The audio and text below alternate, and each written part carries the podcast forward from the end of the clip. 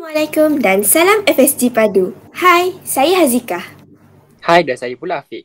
Welcome back to our channel guys for our second episode of FSG Virtual Cafe Podcast. And yeah, we hope everyone are doing fine especially during this extended MCO 3.0.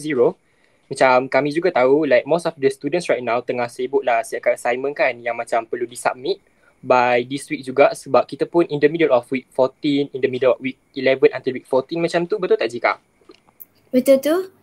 I harap juga semua dalam keadaan baik-baik je. For the first episode, we have discussed about balancing life and study, what should come first. FYI, dalam episod kali ini, kita akan mengupas topik menarik bersama dengan dua orang tetamu jemputan yang cukup popular di kalangan pelajar. And now it's time to welcome our guests to FLG Virtual Cafe. They are here to share with us their opinion and story regarding about our topic today. Hi and welcome Daniel and Daus to our channel. Terima kasihlah sebab sudi luangkan masa bersama kami pada hari ini. And yeah, before we start our topic today, maybe you guys boleh give some short introduction. Maybe Daniel boleh mula dulu. Hello, Assalamualaikum everyone who's listening to the podcast. I am Daniel Chuer, saya daripada Faculty Music. Currently in semester 4, saya ambil uh, modern piano as my major studies. Hello everyone. Hai, Assalamualaikum. Saya Daus Husni. Saya merupakan pelajar Fakulti Sains Gunaan juga. Mengambil jurusan Kimia Gunaan. Saya berada dalam semester yang ke-5. Thank you. Alright, thank you Daniel and Daus for the short intro. So, since both of them adalah merupakan seorang penyanyi di Malaysia, macam boleh tak jika bagi tahu kita apa topik yang menarik pada hari ini? Of course lah, tajuk kita malam ni berkisaran tentang muzik juga, which is Music Career and Study, Achieving the Best of Both Worlds. So, what do you think, Daus? Is it hard to achieve the best of both worlds, either in career or in study? Obviously, it's hard uh, to balance and to succeed uh, in both world. Untuk menyeimbangkan dalam masa yang sama berjaya dalam kedua-dua bidang uh, bukan merupakan satu kerja yang mudah. Bagi saya maybe ada orang dia rasa oh it's just easy task for me. Untuk saya tidak. Um, yang mana saya juga uh, terlibat dalam dun- dua dunia yang berbeza. Contoh satu dunia western, satu dunia eastern, satu dunia sains, satu lagi saya terlibat dengan dunia muzik. So saya terlibat dengan dua environment yang sangat berbeza, dike, dikelilingi dengan orang-orang yang hebat. Tapi bagi saya apa yang paling penting sekali um, Selalunya orang cakap maybe it sounds cliche tapi bagi saya benda tu sangat penting it comes to your niat your intention apa yang uh, kenapa you nak? Uh, why you choose that course? Kalau music kenapa you memilih jalan itu? So you kena betul-betul stick your big why so that you akan terus driven consistent discipline whatever obstacles yang you hadap pun you obviously lah you terlibat dalam apa-apa bidang sekalipun akan ada uh, jurang akan ada orang kata halangan uh, ranjau tu. But as long as you don't give up insyaallah he will help you through the uh through the journey insyaallah Alright, thank you Daus. I bet everyone pun macam sama juga dengan you, macam uh, nak belajar tapi ada juga another career yang dia nak pursue juga kan. So everyone have their own opinion. Kalau macam Daniel pula, macam mana? What is your opinion uh, on your career and study? Um, I have to agree with Daus. Apa yang Daus cakap tadi tu betul. It's not hard tapi there will always be a way. Okay, so for us to be succeed in both as a career ataupun study kalau saya uh, being consistent, consistent is the key sebab apa apa-apa yang kita buat being consistent akan menjadikan sesuatu hasil untuk apa yang kita buat sekarang so for me uh, as uh, as someone who still uh, students dan seorang yang ber, bekerja di dalam industri saya selalu konsisten dengan apa yang saya buat. Even dengan pelajaran saya saya always keep up. Kalaupun saya tertinggal apa-apa saya akan keep asking my classmate. Even I akan terus tanya kepada lecturer uh, what do I miss? Uh, kalau betul tak faham I'll I straight away to ask my lecturer. Kalau about career I'll ask my PA ataupun anyone in the industry. So if there if is there any works that I'm that I'm supposed to do by this week ke next month ke apa benda ke? So always keep up dengan apa yang kita buat sebab bila kita um, praktikkan benda macam ni, kita punya kerja secara tak langsung akan jadi senang and saya rasa benda tu tak jadi beban apa-apa pun. So kalau nak kata uh, is it hard? Sebenarnya tidaklah susah sangat, tidaklah uh, senang sangat. Uh, berbalik kepada poin saya yang uh, utama tadi which is being consistent is the key. Uh, itu je daripada saya. Faham, faham. Betul tu. Consistent is the key point here. Uh, semua benda dekat dunia tak ada yang susah, tak ada yang senang. As long as kita enjoy benda yang kita buat, semua benda jadi senang. Kan Afiq? Ya, yeah, betul tu Jika. I mean, if you really want to do something, you will find a way. If you don't, you will find some excuses. So, macam kita tahu, kalau Daus sebelum ni join Mentor Millennia and dia dapat tempat kedua, which is congrats to you Daus. And video nyanyian Daus di Menara Saas pun pernah viral waktu kita ke dahulu. Betul ke Daus? Yep, betul. Alright, thank you Daus. And kalau dia ni pula memang dari kecil lagi dah join Idola Kecil. And then menang dari situ tempat pertama and then join lagi Idola Kecil Ultra, menang lagi. And ada juga banyak buat cover dekat Instagram, YouTube dan sebagainya.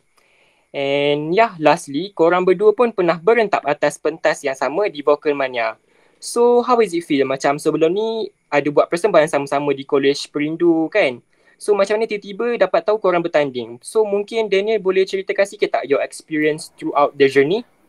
Um, okay, so basically saya sangat mengenali Daus daripada sebelum Vocal Mania lagi.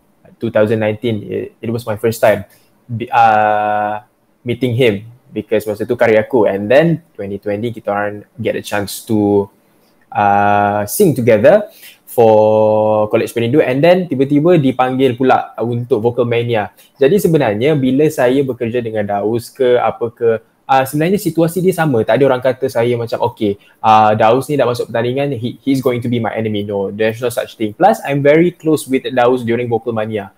Uh, apparently macam I, I didn't expect pun I'm, I'm going to be very close with Daus. But kalau nak bercerita semula pasal kita orang punya experience during Vocal Mania ni, it is actually a very tough punya competition. Because why?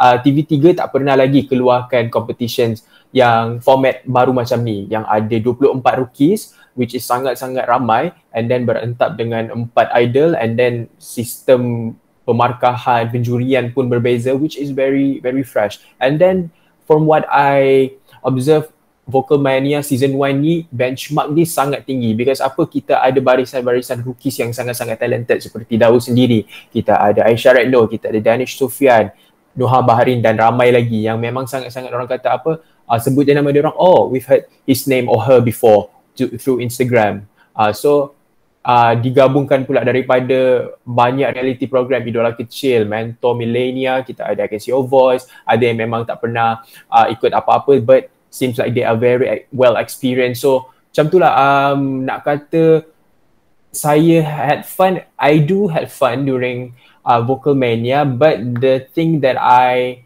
uh, saya sangat ingat which is we didn't get a chance to to perform every week for Vocal Mania because we are being uh, dibahagikan kepada specific weeks. So basically kalau saya, saya dapat perform only for three times. Uh, concert pertama saya and then semi-final and then final.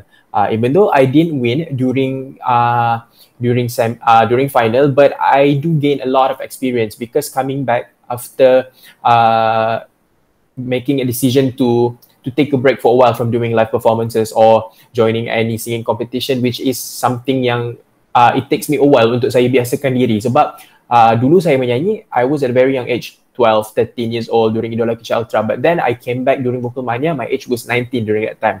So it took me a while for me to biasakan diri semula dengan uh, menyanyi di atas pentas, di hadapan juri, di hadapan orang ramai melalui kaca TV. So uh, nak kata uh, Vocal Mania ni is actually my starting point again. Orang kata untuk saya biasakan diri semula kepada uh, ajang pertandingan. So daripada situ juga I get to know yang oh there must be something yang saya kena ubah based on my performances. Sebab dulu saya perform as a kid tapi sekarang saya perform as a young adult. So si, dua situasi berbeza dan daripada Vocal Mania ni sebenarnya saya dapat belajar banyak lah yang saya ada kena improve daripada daripada segi pemilihan lagu daripada uh, persembahan saya and banyak lagi lah. So that was my experience lah yang saya lalui during Vocal Mania hmm. that was mungkin dia ada experience dia yang sendiri ha. I see Hello. I see kalah dan menang. Oh, ya Daus? Uh, it's okay. I, I can continue first. Uh, you know, I just nak cakap uh, kalah dan menang tu ada dalam satu pertandingan. Uh, yang penting dapat experience. Experience tu kan mahal. Uh, at least you both have each other untuk support. Kan Daus? Yes, betul. Uh, actually bila berbincang tentang um, Vocal Mania, lagi satu uh, Daniel juga merupakan salah seorang kontestan. Uh, pengalaman saya dapat satu pertandingan Daniel jika saya melihat ke semua 24 peserta saya tidaklah macam oh aku nak kalahkan dia aku nak kalahkan dia. Tidak. Bila saya lihat ke 24 mereka saya rasa macam okay wow. Uh, all 24 akan came out dengan sesuatu yang everyone wants to survive in the competition. Tipu cakap aku nak masuk competition. Uh, tak apalah, kalah pun tak apa. Tipu. Dalam hati you, you mesti akan ada. I want to get through every single stage. Kalau boleh nak sampai final. So, uh, daripada situ saya saya just rasa macam I have to proud tak saya. Uh, don't try um, to be the best among them. Sebab I have experience before saya cuba untuk menjadi contohlah ada 10 orang contestant saya cuba untuk menjadi uh, the best dalam 10 tu and I end up um, uh, suck I end up flop so saya just setiap kali saya nak perform for Vocal Mania saya just just give your best. Don't try to be the best just be you and um, give the best. Insyaallah everything will be fine. Uh, and then bila saya bila saya masuk Vocal Mania it's more to it's kind of cliche tapi it's more to saya belajar macam mana saya nak handle pressure dengan gelaran. First saya dapat gelaran macam uh, oh you are a rookie. Okay, tak ada orang cakap, eh pasal orang panggil saya rookie? Tidak, tapi uh, tak adalah saya rasa macam, eh saya tidak patut digelar rookie. Tidak, saya just rasa macam, oh you are a rookie now. So, you akan bersaing dengan idol. You akan diadili dengan uh, juri-juri yang merupakan satu nama besar dalam industri tempatan. Yusri, Misha Omar, kita semua mengenali mereka. Aina Abdul, uh, Indah Ruhaila Tomok dan Abang Land Crystal. So, saya belajar macam mana saya nak handle pressure saya, macam mana saya nak kekal tenang, macam mana saya hendak berkomunikasi. Communication uh, dengan band, dengan orang-orang keliling, networking, it's really important how you build, how you um, connect with everyone so that uh, it, you don't feel awkward and you can mingle around without um, being awkward dan most important thing making friends and gaining experience through the vocal mania journey. Thank you. Betul tu Daus, uh, macam yang saya cakap tadi lah, experience kan mahal. Afiq, you setuju? Ah betul tu Jika macam kalau sekarang pun macam you cakap pun talking about kawal pressure kan and itu pun bukan benda yang mudah. And macam kita tahu kalau Daus ni merupakan seorang pelajar kimia gunaan kan. Jadi macam mana you boleh buat keputusan untuk Daus decide to pursue in this career sebab science and art kan adalah dua benda yang orang kata jauh beza lah. Um, music and me, uh, saya start minat music ni daripada umur saya kecil lagi sebenarnya. Dari umur saya lima tahun, saya suka tengok orang-orang nyanyi kat TV, saya suka follow apa yang orang buat, apa yang orang perform. Saya suka tiru balik, saya suka imitate depan TV. Itu yang mak saya cerita dekat saya semalam saya cakap mama bila saya uh, uh, masa saya kecil dulu macam mana? And then my mom cerita macam tu dekat saya sedikit sebanyak so saya cerita semula lah dalam podcast ni. And then bila berkaitan dengan kos kimia pada awalnya um, saya memang start ambil uh, science um, daripada sekolah. And then habis sekolah tu saya ingatkan nak stop. Tapi saya rasa sayang sebab saya suka belajar. Sebab saya rasa semakin saya belajar um, ilmu-ilmu berkaitan ilmu-ilmu berkaitan sains semakin mendalam ilmu itu saya lebih appreciate apa yang Tuhan bagi berkaitan badan manusia berkaitan apa yang ada di sekeliling kita berkaitan ilmu-ilmu yang uh, surround us so pada mulanya bila saya nak meneruskan ada juga yang kata rugi. Macam eh ruginya pilihlah salah satu. Kalau rasa nak ambil sains uh, ambil sains tapi tak payah uh, apa uh, fokus on music. Just focus on one pathway. Ada juga yang kata kalau nak fokus music just uh, uh, ambil je music and then terus. Apa yang you nak tu you pursue. But saya tidak rasa rugi pun sebab as a muslim ikra surah al-alaq suruh kita menuntut ilmu so saya tidaklah merasa rugi malah saya rasa seronok dapat uh, belajar dua dunia yang berbeza uh, dan saya rasa tak salah pun dan kita banyaklah bukti uh, orang yang mengambil ataupun orang yang terlibat dalam dunia dua dunia berbeza juga mampu berjaya. For an example, we have Yuna, um, siapa lagi? We have uh, Mira Filza, uh, Nilofa, uh, Alif Sata and so on. They they are all um, have their own education level and they also uh, pursue uh, apa yang diorang betul-betul nak buat after their studies. Diorang betul-betul fight drive and passionate in what they are doing. Yeah, that's my point. Thank you. Alright, thank you Daus. I mean macam tak apa pun, tak rasa rugi pun sebab Nabi pun pernah bersabdakan tuntutlah ilmu sehingga ke negara Cina. Lagipun tuntut ilmu tu kan macam satu ibadah. So kalau Daniel macam you cakap tadi you dah start career you since umur 12 tahun, 13 tahun kan and waktu tu how you macam tiba-tiba you okay I nak decide untuk pursue this career dalam this industry. Mungkin you boleh share sikit? Okay, uh, betul lah. Saya pun sebenarnya uh, bermula di, di dalam industri muzik ni since I was at 12 or 13 years old. Sebenarnya it exactly start when I was 13.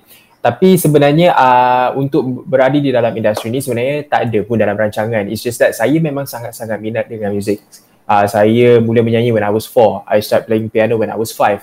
And saya punya family pun, um, saya membesar dengan keluarga muzik. Kakak saya menyanyi, mak saya menyanyi. My dad, he plays a lot of instruments. Jadi bila saya daripada kecil itu, um, saya memang daripada sekolah rendah lagi, saya dah cakap dengan ayah saya, saya memang nak jadi seorang pemuzik. Saya nak jadi uh, pensyarah. But untuk di dalam industri ni sebenarnya tidak ada pun dalam plan saya. It's just that because of idola kecil, okay dekat situ sebenarnya saya punya titik permulaan saya mula dalam industri ni.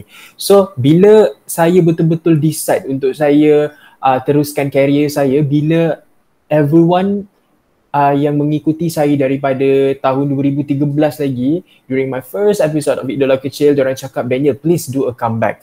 Please, please do a comeback. Cakap Daniel dah habis sekolah dah. So what are you waiting for? And benda tu dia macam dia tak adalah orang kata macam uh, dia bagi saya pleasure ke apa. Dia just macam trigger saya macam eh betul juga. Cakap what, what else am I waiting for? Cakap saya pun dah sambung study dekat UiTM dekat KL. Memang the base of the our industry. Cakap ah, nak tunggu apa lagi kan? And then tiba-tiba pula ada I Can See Your Voice. So um, my mom and my sister was a big fans of uh, I Can See Your Voice they watch every week. So dia orang cakap saja, okay, I think this is actually a really great great platform lah for you to come back. Cakap, okay lah, just just give it a try lah. Kalau ada rezeki, ada lah. And then masuk I Can Say Your Voice, betul, Alhamdulillah. My rezeki untuk kembali ke industri tu memang betul-betul bermula dekat I Can See Your Voice tu. So daripada situ saya kena lama oleh syarikat rakaman Aries Music. Saya dapat release saya punya single uh, yang dikompos oleh Ikhwan Fatana bersama dengan Wan Saleh tajuk dia ingin. And then start daripada situ masuk Vocal Mania. And then daripada situlah saya macam okay uh, what I'm doing right now is sebenarnya benda yang serius career saya, career music saya ni adalah career yang serius dan saya pun sebagai seorang student music saya rasa saya tak ada masalah pun nak teruskan apa yang saya buat sekarang. And I am very thankful that all of my lecturers all of my friends are very uh, understanding. Sebab orang bila saya minta excuse macam uh, sorry sir I cannot attend today's classes. I have things to do for my job. And then saya cakap it's okay. Uh, anything you please catch up with your friends. And I'm very thankful for that. So um, benda tu sebenarnya menguatkan lagi saya untuk saya teruskan saya punya perjalanan dalam industri ni. Untuk saya jadikan benda ni lagi sebagai benda yang serius. Dulu saya anggap benda ni masa idola kecil oh macam okay it's just it's just for fun. Macam you know I I just want to know how the industry life is going to be. But then bila saya dah meningkat dewasa ni umur saya pun dah 20 tahun tahun ni so ah okay uh, this is something serious. I shouldn't make fun of this. Saya tak boleh dah main-main. So daripada sini saya observe apa yang saya perlu untuk saya keep on surviving dekat dalam industri. Uh, itu je lah daripada side saya kenapa saya decide untuk pursue uh, lebih jauh ke dalam industri. I see. Betul tu uh, orang pun ada cakap kan rezeki ada di mana-mana. Uh, start dari situ lah uh, rezeki Daniel kan. Plus sekarang Daniel tengah study fakulti muzik uh, tak salah pun sebagai seorang penyanyi Daniel teruskan dengan pelajaran. I sangat adore artis yang ada uh, yang ada grad education background at the same time dia orang punya career pun grad they are doing grad in their career. So as we know both of you are penyanyi and a student. Sekarang pun mostly study and uh, kerja daripada rumah je buat online. So, uh, I nak tanya Daus dulu, macam mana Daus imbangkan between career, study, also your family?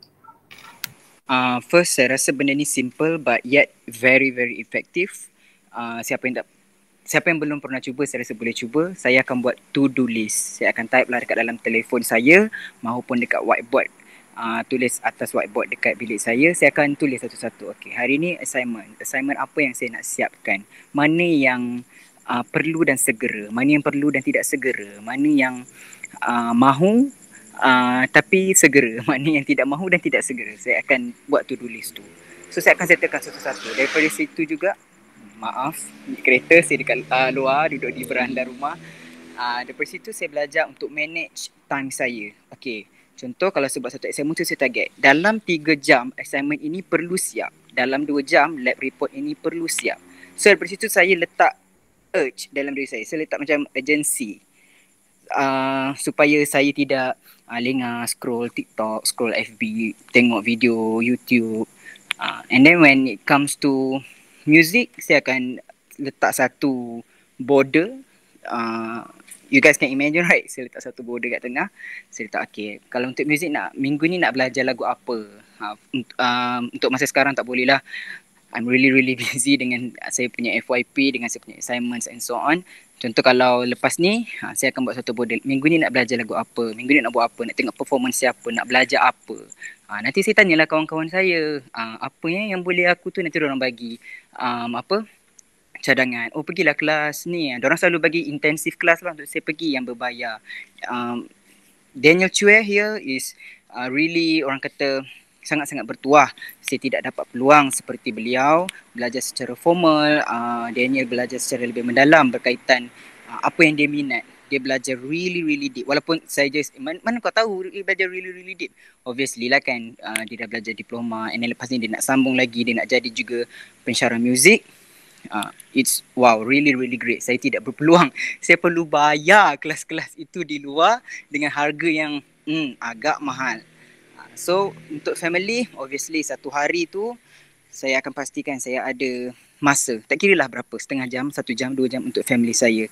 Sebab saya rasa sementara mereka masih ada uh, inilah masa yang kita perlu hargai. Tidak tak ada uh, mulalah nak menyesal tidak sempat berbakti. Sebab saya arwah mak dia meninggal sayalah dengan dia yang uh, berada di hospital sebab kakak dan abang-abangnya uh, tidak dapat balik ke Malaysia kerana belajar kat luar negara. So uh, ayahnya juga telah meninggal. Uh, hanya saya dan dia sebab time tu kita orang duduk di matrikulasi sama-sama. Saya lah yang membantu dia tolak ke uh, apa katil yang katil roda tu apabila doktor dah cakap mm, minta maaf mak awak tidak dapat lagi diselamatkan. Saya melihat sendiri saya lihat depan mata saya, saya macam, okay Daus, um, ini betul-betul kisah benar ni. Betul-betul depan mata kau. Mak kau masih ada, uh, appreciate lah, hargai lah. Telefon, kalau tak ada telefon, kalau ada kiss, peluk, cakap lah yang uh, kau sayang dia. It, uh, bukan saja you dapat pahala, you juga bina bond dalam masa yang sama. And um, positive vibes around your family, supportive. And then yeah, you live in a very happy environment, no toxicity. Yeah, so pesanan saya, yes. Maybe it sounds simple. If you still have your parents now, call, kiss, cakap lah awak sayang, buatlah manja-manja macam budak walaupun geli but just do it. Sebab kawan saya dah tidak berkesempatan. Tu memang betul-betul kawan baik saya dah tidak berkesempatan melakukan itu. So dia pesan kat saya dan bila saya menolak katil roda itu, lagilah hati jiwa saya time tu betul-betul apa bukan saya yang mengalaminya. Orang kata berat mata memandang berat lagi bahu memikul um, tapi saya sendiri rasa macam oh wow this is how. Saya tengok reaksi kawan saya oh this is how. Uh, perasaan macam mana bila uh, seorang mak itu pergi seolah-olah separuh nyawa anak itu diambil pergi bersama-sama. Ya itu saja. Berkaitan assignments eh berkaitan akademik saya music dan my family time. Thank you Alright, thank you Daus. And yeah, I quite agree with most of your words. Basically macam for right now, kita dekat pandemic kan, in the middle of pandemic. And everyone are working from home, staying at home.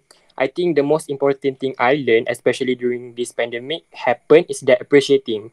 Sebab uh, appreciating your time with your family, with your friends, even though kita online, tapi but we still can uh, Google Meet dengan kawan-kawan, main game sama-sama ke Mobile Legend, Among Us ke dan sebagainya. It's such a precious time to make together. And ya, yeah, marilah kita sama-sama sedekahkan Al-Fatihah untuk uh, ibu kepada kawan baik Daus tu. Alright, so and how about you Daniel? Maybe kita semua tahu yang Daniel juga merupakan majlis perwakilan pelajar uh, bagi fakulti muzik. So how do you able to manage uh, and to balance it all? Okay, uh, as for me, for my study, saya jenis yang macam tahu juga, saya akan list down what I have to do, what assignment should I have submit first, which one should I focus first. Jadi bila kita buat macam tu, that we know that okay, dia ada due date yang kita kena kejar. Sebab bila kita tak buat macam tu, kita as a manusia biasa kita akan terlupa uh, kita leka dengan apa yang kita buat like biasalah kita ada other activities akan kita 24/7 just uh, menghadap uh, our studies je kan tak of course we need to take a break for a while but saya macam Daus macam saya cakap tadi I'll list every single things apa yang saya nak buat so that I won't miss kalau ada pun termiss tu ya itu memang orang kata very rare lah Uh, dia ide satu je kalau betul-betul temis atau memang tak nak buat. Ah tu je eh. Okay, ke situ pula. Well for my work, saya bila saya bekerja, let's say macam saya cakap tadi, saya uh, kalau dulu dia sangat susah bila saya masih bersekolah, sekolah mendengar. Saya um, kena ikut masa sekolah tu. Sebab saya student kan saya tak boleh nak buat kepala sendiri. Jadi um, itulah sebabnya kenapa saya dulu saya sampai tiga kali tahu pindah sekolah. Time saya kat KL first saya masuk sekolah sini.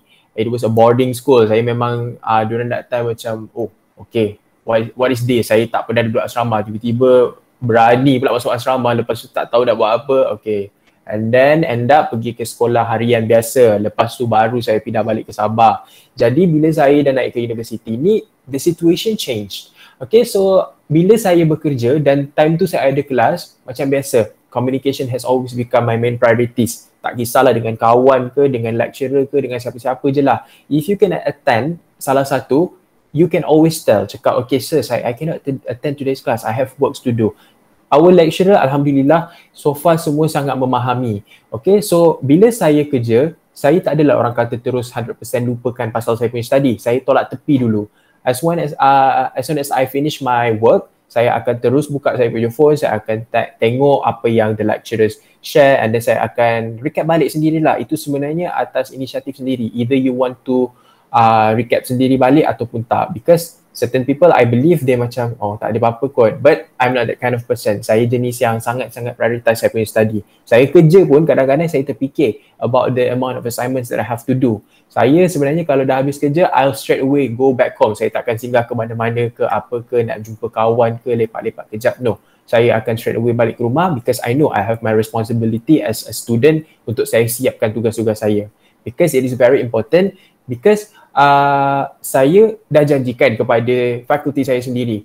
Saya seorang pelajar, uh, janji saya is saya kena maintain saya punya grade and saya punya prestasi di dalam fakulti. Uh, itulah macam mana saya balancekan saya punya work uh, dengan study. But uh, speaking about MPP, uh, being an MPP is saya punya choice. Saya memang sangat suka be uh, working in an organisation daripada saya sekolah rendah lagi. So bila saya dah masuk ke universiti ni, this is one of the chance that I don't want to miss. And then saya sangat bersyukur sebab apa?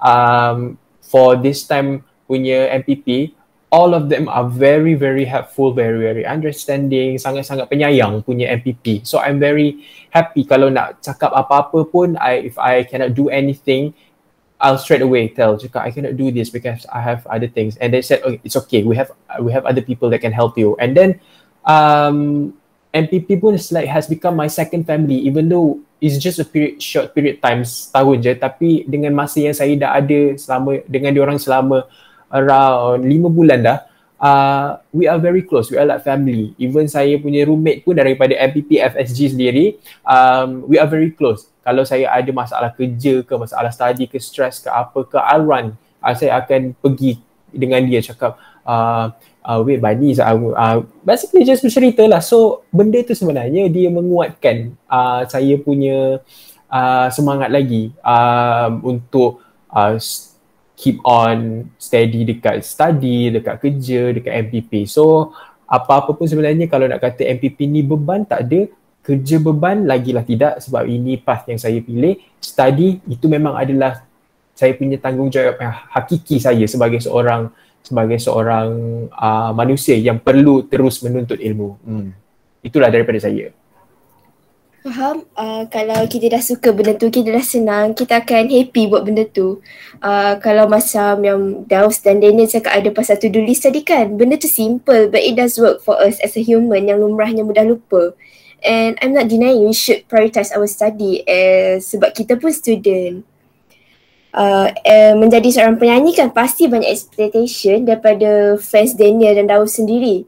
Uh, tak kurang juga haters yang tak senang duduk tengok kejayaan yang dimiliki anda berdua. So, uh, kalau Daniel, macam mana Daniel buat untuk cope with all the negative comments since Daniel dari kecil? Mungkin first time hadap negative comment tu Daniel nangis ke apa ke? Okay. bila, okay, bila bila bila bercerita pasal negative comments jadi ber, jadi benda yang lawak sebab apa? Betul, I I've been facing this kind of issue since I was at a very young age. 12, 13 tahun saya dah menghadap benda-benda macam ni. Sebelum ada zaman kecam mengecam yang macam ada sekarang ni pun saya dah start dikecam because they said uh, you you you keep on singing a girl song yeah you're being too feminine try to masculine a little bit. Itu adalah uh, komen-komen yang saya selalu dapat. But bila saya dapat komen-komen macam tu, even ada lagi yang lebih teruk, saya saya tidak melata, saya tidak akan uh, terus attack orang ke apa ke cakap eh no cakap I, you have no rights to say this. No. Instead saya akan muhasabah diri. Saya akan tengok macam oh okay. Uh, mungkin apa yang diorang cakap ni ada yang betul. Uh, but cara diorang menyampaikan tu in a different way, perhaps in an, an aggressive way because I believe uh, mesti ada orang yang menegur dengan cara yang baik. But these people they decided to menegur, saya tak tahulah apa ni ada orang, mungkin orang nak menegur tapi dengan cara yang macam tu, mungkin dengan cara macam tu boleh buat rasa orang puas hati. Tapi apa-apa pun setiap negative comments yang saya terima uh, cacian, makian ke apa benda ke cakap saya apa ke saya akan tengok je dulu. Saya, uh, saya tipulah kalau dulu saya tak rasa macam eh kenapa nak cakap macam ni? Eh betul ke nak cakap macam ni? Usually takes around 1-2 days macam tu je lah saya akan rasa macam tu. But then lepas daripada 2-3 hari tu macam okay dah okay dah. Gelak-gelak dah balik ingat komen tu. So sampai ke hari ni pun saya jenis yang bukanlah nak kata tak ambil pot dengan apa yang orang cakap pasal saya. Saya baca je tapi mana yang saya rasa yang penting dan saya rasa boleh uh, buat myself to become a better person or a better performer in future in our industry then saya akan ambil. Tapi kalau komen-komen merepek ke apa benda ke saya saya kurang layan sikit. Sebab saya memang jenis macam tu daripada dulu. Saya jenis yang kuat hati untuk untuk tidak uh, tidak tengok komen-komen macam tu. Kalau nak nak tahu ke tidak uh, komen-komen daripada vocal mania about my first week ke mana-mana konsert lah sampai ke konsert akhir pun saya tak tengok sampai sekarang. Sebab apa? I have plenty things to do instead of uh, melayan komen-komen macam tu. Sometimes you have to do that because apa?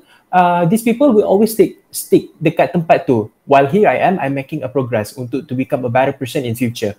Uh, if you because saya tengok komen-komen yang murni, saya akan tengok oh they said oh perhaps Daniel boleh pilih lagu yang lagi okay, penampilan yang lain. I I take those kind of comments. Tapi kalau dah merepek-repek melibatkan keluarga ke, especially melibatkan keluarga, dan saya akan saya akan bertindak. Tapi kalau yang merepek-merepek yang uh, just nonsense ke uh, saja je buang masa memang tak ada kerja dekat YouTube nak throw negative comments, uh, biarkan je lah. Itulah saya punya prinsip.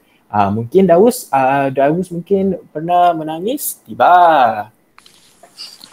Saya tak adalah. Saya tak adalah menangis.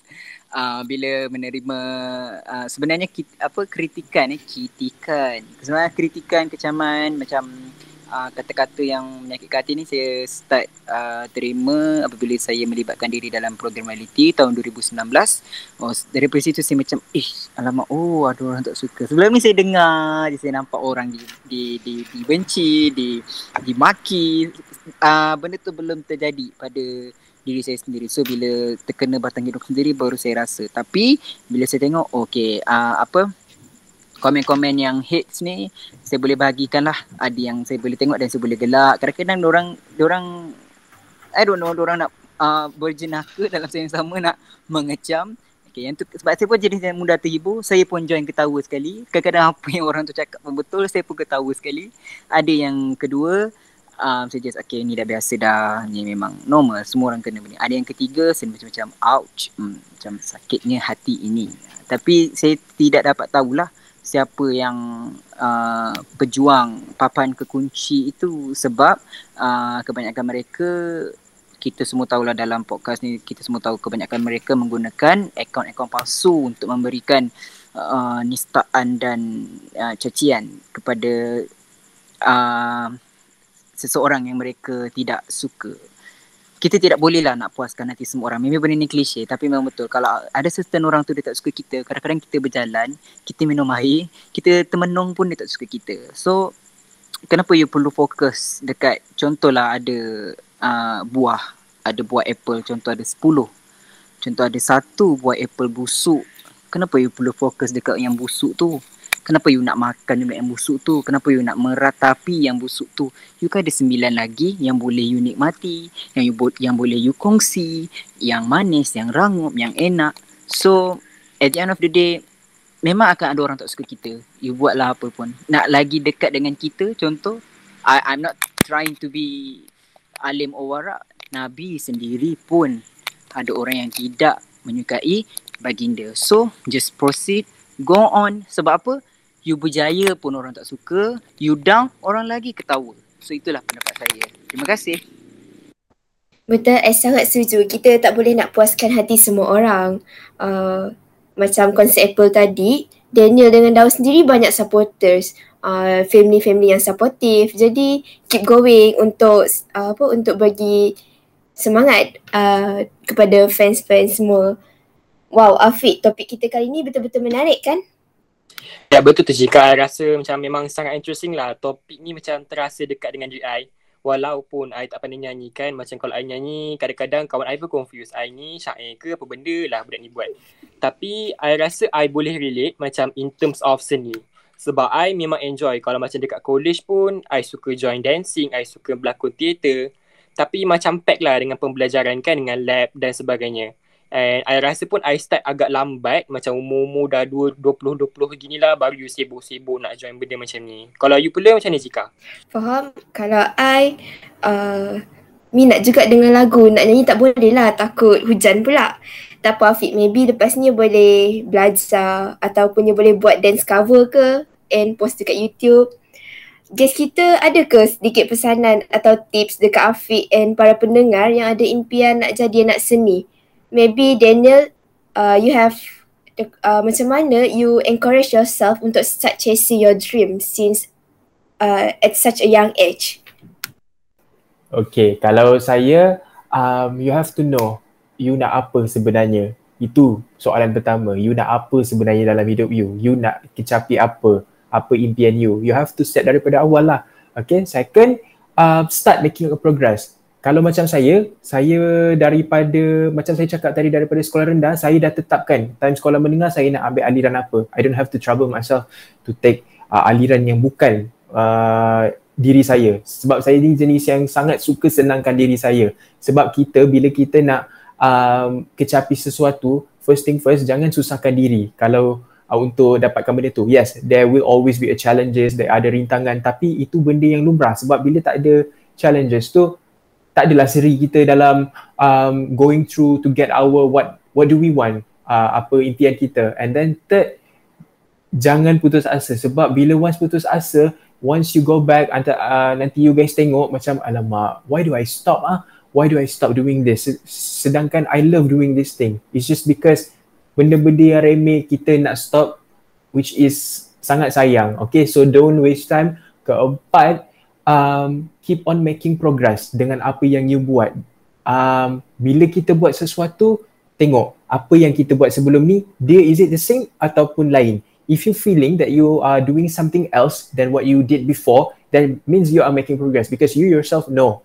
You you yourself know yourself better. Apa yang you buat tu ada progress ataupun tidak and then try to ask um, pendapat daripada orang because kita yes kita apa yang kita buat mungkin kita rasa betul tapi bila kita tanya pendapat orang but make sure we ask from someone who who's wise uh, yang berfikiran terbuka. If we ask someone yang berfikiran tertutup sikit, dia akan menjadi something yang uh, very stressful for us to for us to discuss. Sebab apa? Dia orang bukan jenis yang menerima banyak benda. So talk to someone yang uh, mind dia lebih open lah untuk bercerita pasal dia because bila kita banyak terima suggestion, pendapat daripada orang, cadangan semua tu uh, kita akan lebih oh okay um, uh, I never thought about this. That's the thing that saya praktikkan sampai sekarang. Even though I'm I'm boleh dikatakan saya dah lama bermain alat muzik, dah lama menyanyi, but I still ask. I still ask someone who is uh, yang lagi banyak pengalaman. Cakap, okay,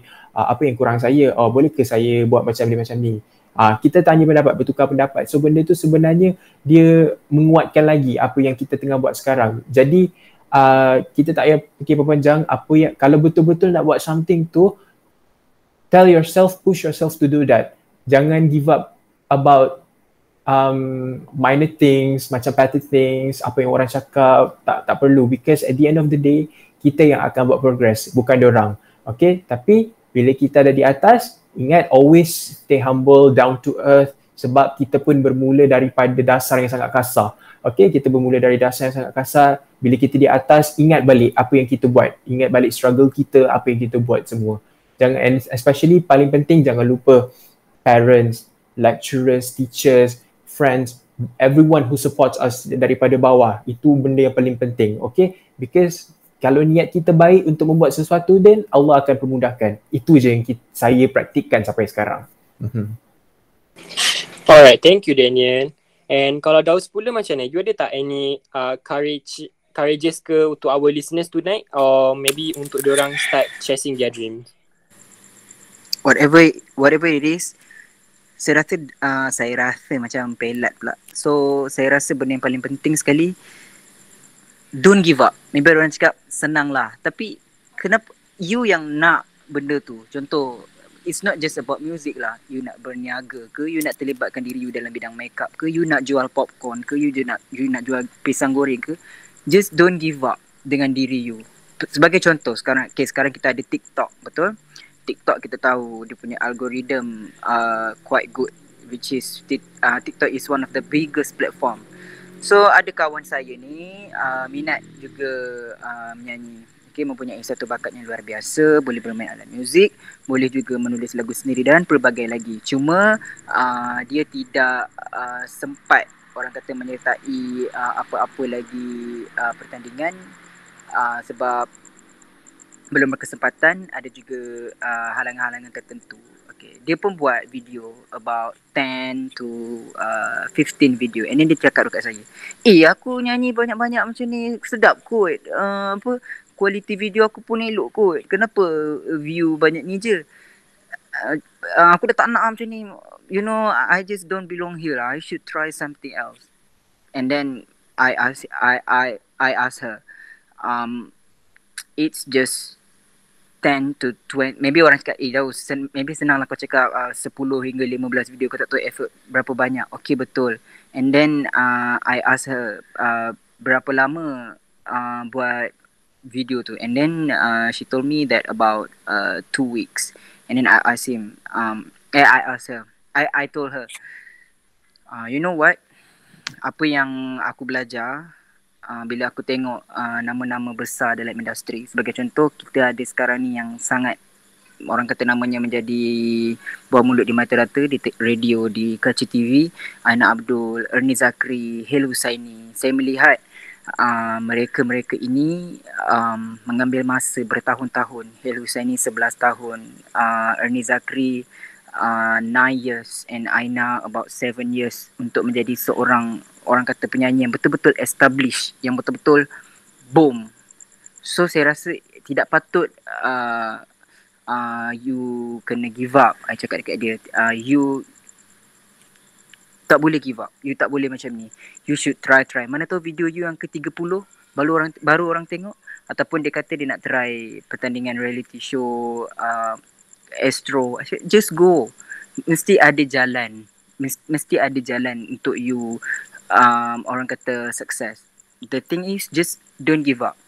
If you nak jalan tu, whatever it takes, you yang rela kan. Bila you pilih satu jalan tu yang rela nak hadap semuanya. hadap. Go on, hadap, brave, bold, just be passionate and kalau you usaha, insyaAllah Allah tu akan tolong you no matter what. Thank you.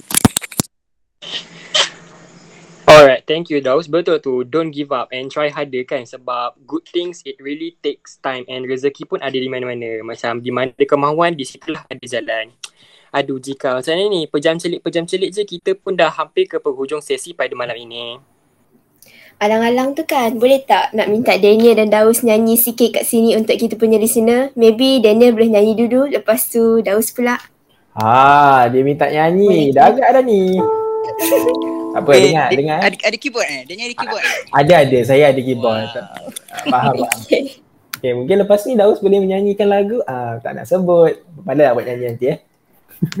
okay, uh, so uh, saya nyanyi apa-apa lagu pun boleh eh? Boleh dengar tak bunyi keyboard?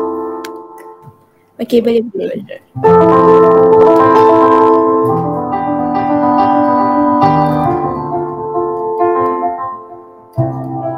Some people want it all, but I don't want nothing at all. In you, baby. If I got you, baby. Some people want diamond, some just want everything, but everything means nothing. If I ain't got you, yeah. Aju Daus. Wow. Daniel never fail to impress uh, sesiapa saja yang berada di depan kamu. mata dia.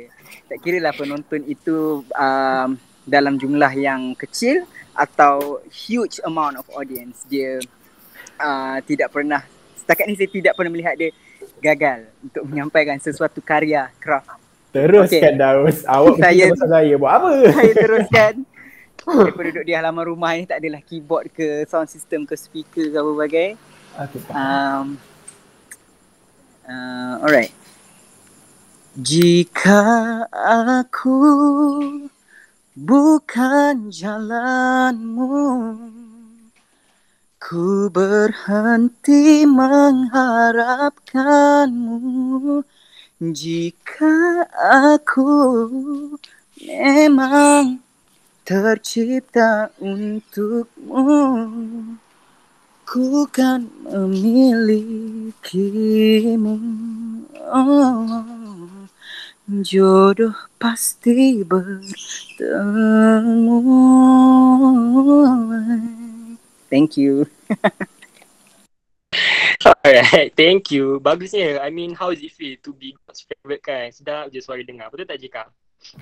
Betul tu mimpi indah I malam ni. Uh, also kita punya pendengar juga. Cakap pasal mimpi kan. I teringat satu quote Disney ni sebab I suka tengok Disney. All our dreams can come true if we have the courage to pursue it. Doesn't matter what major you take, what field you are in right now. If you have a dream, go for it. Minat menari ke, minat menari ke, melukis ke, mena- menulis apa sekalipun, just keep going. Siapa tahu daripada angan-angan bermulanya kerjaya kita yang mana membawa kepada kejayaan. Setuju tak Afiq? Ya, betul tu Jika. If you can dream it, you can do it. So, yeah, as well know, masa pun sangatlah menceburi kita. So, di sini kami ingin mengucapkan ribuan terima kasihlah banyak-banyak kepada Daniel dan Daus walaupun busy kan masing-masing. Tapi sudi meluangkan masa dengan kita semua uh, atas perbincangan topik pada hari ini. And we also would love to wish you guys selamat maju jaya kepada anda berdua dalam industri hiburan. Betul tu? So, if you think this podcast really taught you a lot of new knowledge, make sure to follow us on Spotify. And not to forget to follow our Instagram and Twitter at smf underscore fsg to get more update about our next episode yang akan ditayangkan pada waktu yang sama jam 8 malam. Semestinya dengan tajuk yang lebih menarik bersama dengan tetamu yang istimewa. Jadi, anda semua jangan lupa janji temu kita pada episod akan datang. Bye! Bye!